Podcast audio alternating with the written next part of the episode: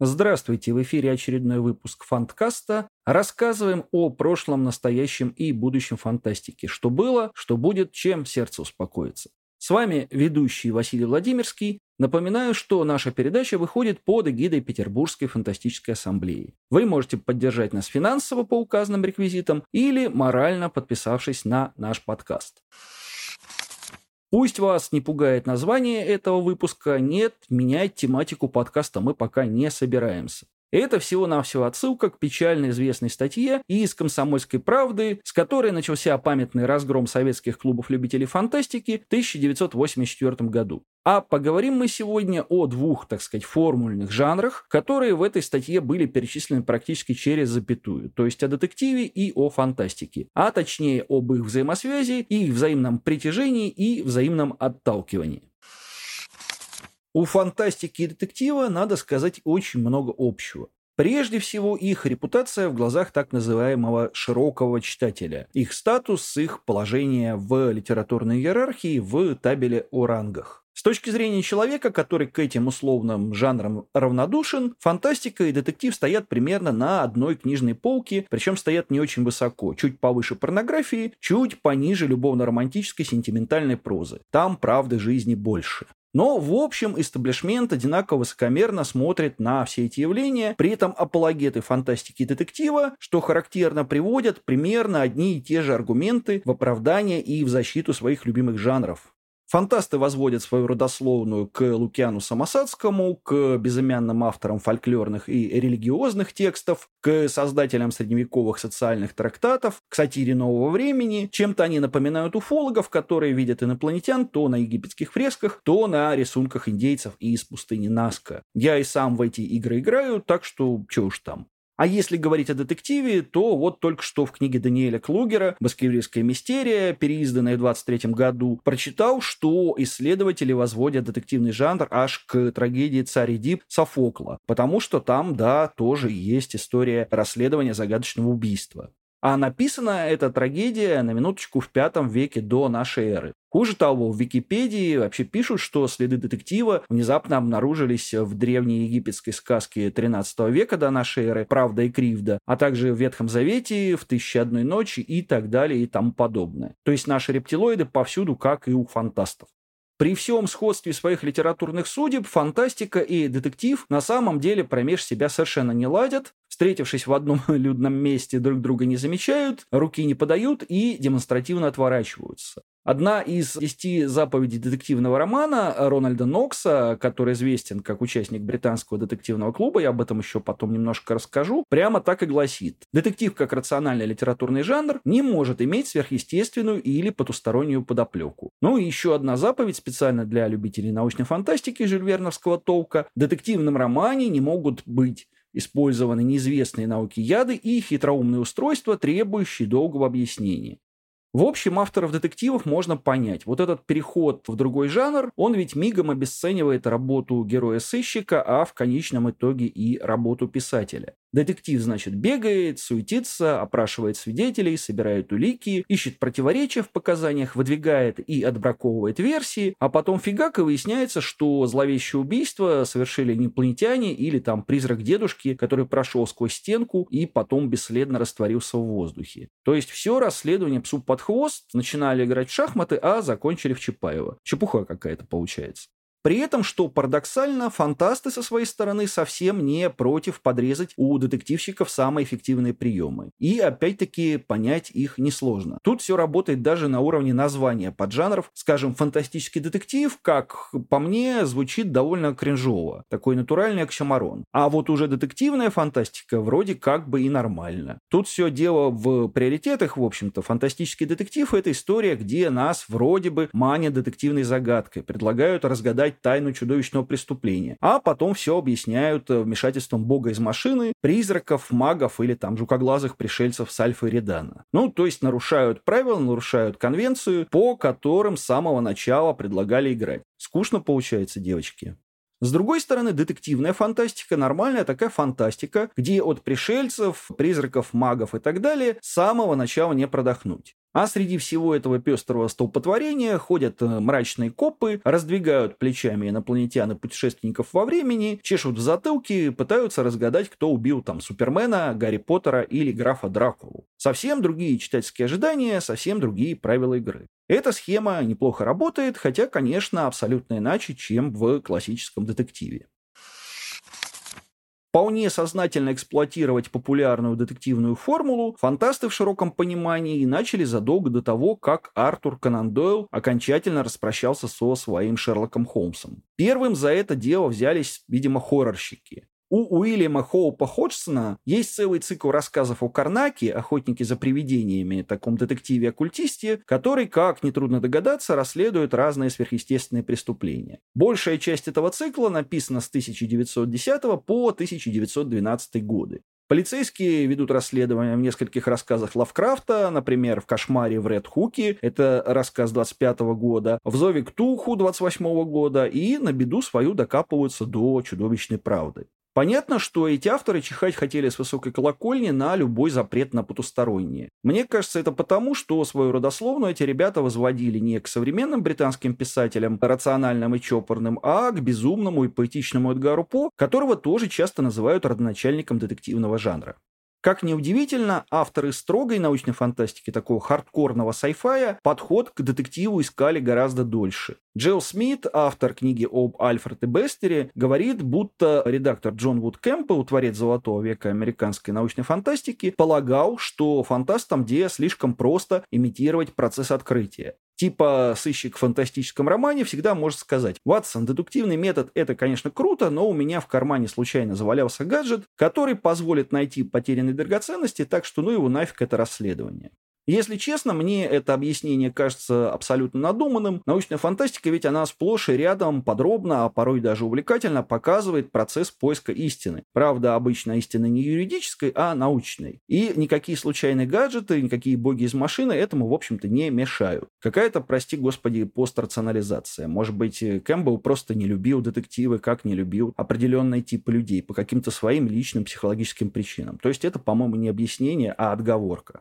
Как бы там ни было, принято считать, что первый полноценный и серьезный научно-фантастический детектив опубликовал в 1953 году Айзек Азимов. Назывался этот роман «Стальные пещеры» и начинал цикл про детектива Элайджа Бейли и робота Даниэла Олива.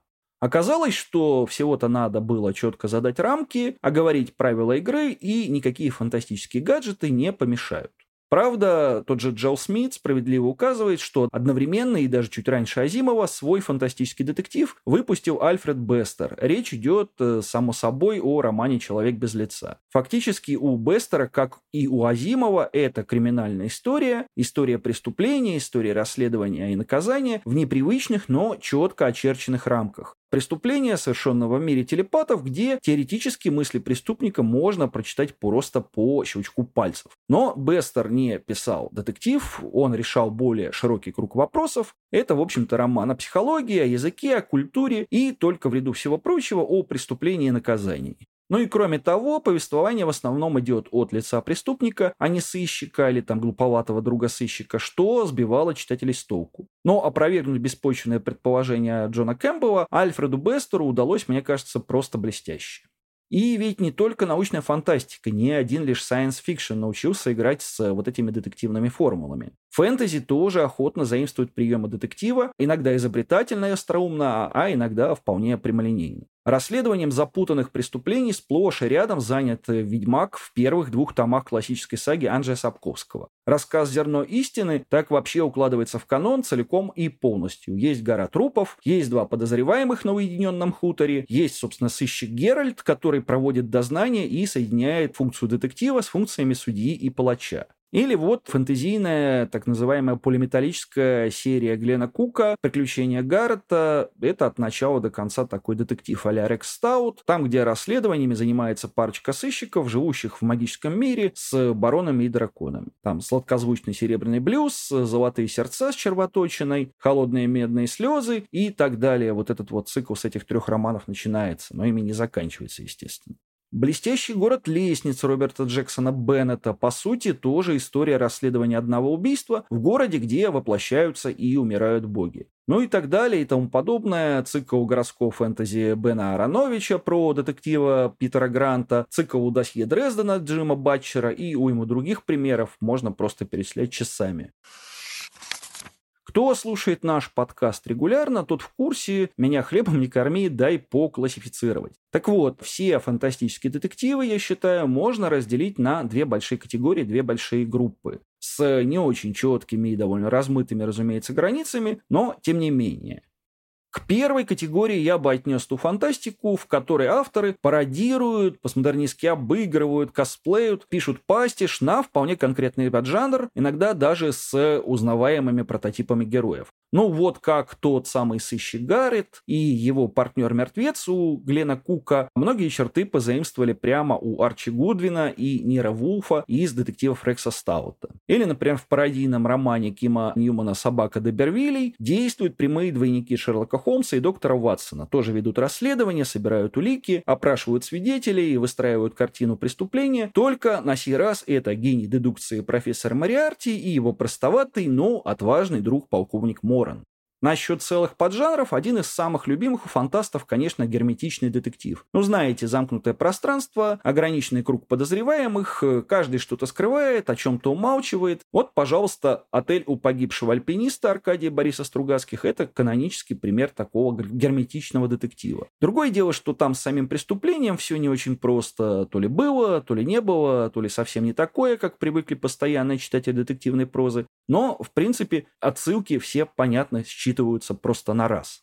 Другой пример – прекрасная научно-фантастическая повесть Джорджа Мартина «Летящая сквозь ночь». Написана она в 80-м году, задолго до того, как э, автор погряз в своем бесконечном фэнтезийном сериале. Там вообще действие происходит на космическом корабле, летящем из точки А в точку Б, герметичнее, то есть некуда. Преступление, правда, еще не свершилось, э, только у телепата есть какие-то оправданные подозрения, что оно вот-вот произойдет. Ну и отдельного персонажа сыщика тоже нет. Но в остальном просто такая классика жанра.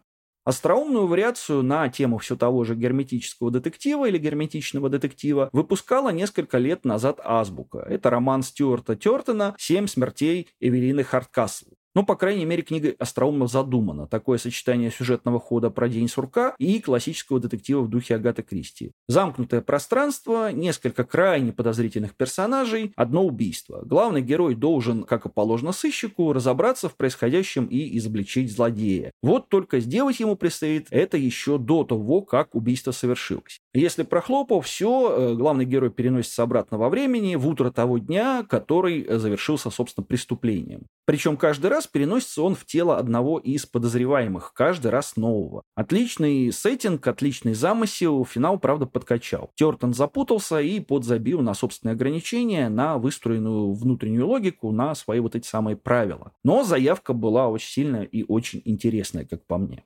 Какой еще поджанр сильно любят фантасты? Ну, конечно, они любят нуар. Тени, полутона, неоднозначные трактовки, сыщик, который предстает то героем, то злодеем, вот это вот все. Образцом для подражания, референсом здесь обычно служат книги Реймонда Чандлера и Дэшела Хэммета. Прямо по канону шпарит, например, Джордж Алек Эффинджер в трилогии про Марида Адрана, включающем романы «Когда под ногами бездна», «Огонь на солнце» и «Поцелуй изгнания». Такой, знаете, ориентальный арабский киберпанк, э, мир будущего, где можно сменить личность или получить какие угодно навыки и знания, просто вставив в нейроразъем такую флешку. С флешкой решение не то чтобы сильно оригинальное, это было и у Уильяма Гибсона, и у Майкла Суэнвика, но в целом очень классное сочетание. Люблю эту трилогию, сильно жалею, что ее у нас сто лет не переиздавали. Как почти классический нуар начинается цикл Джеймса Кори «Пространство», известный благодаря одноименному телесериалу в первую очередь. Именно так написан первый роман серии «Пробуждение Левиафана». Там есть даже Фэм Фаталь, роковая женщина. Только действие разворачивается не в каких-то мрачных кварталах Лос-Анджелеса, а на поясе астероидов и немножко на космических рудовозах. Майкл Шейбан вполне сознательно косплеит нуар в своем альтернативно-историческом союзе еврейских полисменов. Там, где, напомню, еврейское государство возникло не в жаркой Палестине, а совсем наоборот в холодной Канаде. Вполне нуарные персонажи, нуарная интрига, нуарная неоднозначность, все как доктор прописал. Даже, кажется, со скрытыми цитатами и зашифрованными отсылками к классике криминального жанра. Отступая немного в сторону, замечу, что нуарную эстетику еще и игроделы страсть как обожают. Например, моя любимая, опять же, трилогия «Биошок» целиком в этой эстетике выдержана. Там всегда во всех трех частях есть протагонист, который выглядит классическим сыщиком и в итоге оказывается совсем не тем, кем его считает игрок. Сделать такое в видеоигре-шутере, попросту стрелялки, тут нужен большой талант, я перед создателями этой серии просто преклоняюсь. Но кроме сознательного подражания неким уже существующим образцам, в кругу фантастов бытует и другой подход к детективу. Простой дедовский способ, без вот этих всяких сложных литературных игр, как у Стругацких или Ньюмана, просто поиск преступника – центральная интрига романа, вокруг которой накручено все остальное. Ну вот как в «Человеке без лица» Бестера, или, если уж говорить о классике, как в моем любимом, опять же, романе Клиффорда Саймака «Заповедник гоблинов». Или в «Черном человеке» Ричарда Моргана, где все крутится вокруг расследования преступления серийного убийцы в ужасающем мире ближайшего будущего. Или вот в «Гномане» Ника Харкоя, где, в принципе, тоже детектив детективный элемент доминирует, несмотря на то, что по сути это антиутопия о грядущем цифровом ГУЛАГе в Великобритании. Или мистическо-оккультный детектив, как у Чайна Мьевеля в Кракене, где расследование идет в темных переулках Лондона, в которых скрываются современные маги, жрецы и культисты. Или даже прямо фэнтезийный вариант, как в городе Лестниц Беннета, я его уже упоминал, но грех не повторить. Сложность в том, что при таком подходе на эффекте узнавания не сыграешь. «О, да это же Холмс, как жизнь тебя покидала, старик, это постмодернистская шутка тут уже не работает». Надо описать сначала целый мир, более-менее оригинальным, со своими противоречиями, своей системой отношений, своими культурными и субкультурными какими-то явлениями, своими конфликтами. Задача на порядок более хитрая, правда, в случае удачи, и шансы войти в историю у автора и у его произведения значительно выше. В конце концов, не роман Туилема Гибсона тоже в некотором смысле детектив, но так его никто не воспринимает. Хотя сам Гибсон Гибсон, кстати, в интервью не раз признавался, что в работе над дебютным романом вдохновлялся в том числе и сочинениями Дэшева Хэммета. Конечно, есть авторы, которые пробовали работать и в том, и в другом направлении. Например, незаслуженно забытый советский фантаст Владимир Савченко. Его повесть «Похитители сути» — это, несомненно, такая пародия на советский милицейский детектив, пародия узнаваемая. Зато самый главный и самый известный роман Савченко «Открытие себя» к конкретному поджанру никак не привяжешь, при том, что весь сюжет крутится как раз вокруг расследования убийства, ну или самоубийства, или несчастного случая, там сразу не разберешь. Не буду портить читателям удовольствие, рекомендую свести знакомство с этой книгой. То есть получается, что несмотря на демонстративный антагонизм, фантастика и детектив прекрасно стыкуются и порой с очень неплохими, очень любопытными результатами. Ну и напоследок расскажу историю о моем любимом фантасте и детективщике Хорхе Луисе Борхесе, которую недавно уже приводил в своем телеграм-канале Speculative Fiction. В 1920-1950-х годах в Англии жил такой детективщик, звали его Рональд Нокс, я его уже упоминал. Нокс входил в лондонский детективный клуб вместе с Агатой Кристи и Гюпертом Китом Честертоном, но в истории остался преимущественно благодаря так называемым 10 заповедям детективного романа, который опубликовал в 1929 году. Документ небольшой, так что процитирую его полностью. Пункт первый. Преступником должен быть кто-то, упомянутый в начале романа, но им не должен оказаться человек, за ходом чьих мыслей читателю было позволено следить. Пункт второй как нечто само собой разумеющееся исключается действие сверхъестественных или потусторонних сил. Пункт третий. Не допускается использование более чем одного потайного помещения или тайного хода. Пункт четвертый. Недопустимо использовать доселе неизвестные яды, а также устройства, требующие длинного научного объяснения в конце книги. Пункт пятый. В произведении не должен фигурировать китаец. Это мое любимое, в общем-то. Пункт шестой. Детективу никогда не должен помогать счастливый случай. Он не должен также руководствоваться безотчетной, но верной интуицией. Пункт седьмой. Детектив не должен сам оказаться преступником. Пункт восьмой. Натолкнувшись на тот или иной ключ к загадке, детектив обязан немедленно представить его для изучения читателю. Пункт девятый. Глуповатый друг детектива, Ватсон в том или ином облике, не должен скрывать ни одного из соображений, приходящих ему в голову. По своим умственным способностям он должен немного уступать, но только совсем чуть-чуть, среднему читателю. И, наконец, пункт 10. Неразличимые братья-близнецы и вообще двойники не могут появляться в романе, если читатель должным образом не подготовлен к этому. Так вот, через 12 лет после публикации упомянутых заповедей, Хорхе Луис Борхес выпустил свой едва ли не самый известный рассказ «Сад расходящихся тропок». Сейчас его редко воспринимают как детективный, скорее как фантастический, но по авторскому замыслу это был самый натуральный детектив. И в этом рассказе демонстративно, я бы сказал, на показ, нарушены все вот эти неформальные запреты. Начиная с того, что преступник китаец, и заканчивая тем, что пол рассказа посвящено описанию работы сложного механизма. То есть этот без дураков великий текст написан как ответ тому самому Рональду Ноксу, пору вот этого Нокса ставить соавторы. К чему я привел эту байку? А к тому, что любая цензура, любой запрет, официальный, неофициальный, например, на сращивание детектива и фантастики, ценен лишь как повод, э, провоцирующий писателя его этот запрет или нарушить, или обойти, если прямое нарушение чревато какими-то юридическими последствиями. Ноксы остаются в истории благодаря Борхесам. И, кстати, Честертоном э, тот первым бросился нарушать заповеди коллеги по детективному клубу. А чаще, слава богу, не остаются вовсе, и я считаю это хорошо и правильно, так и должно быть.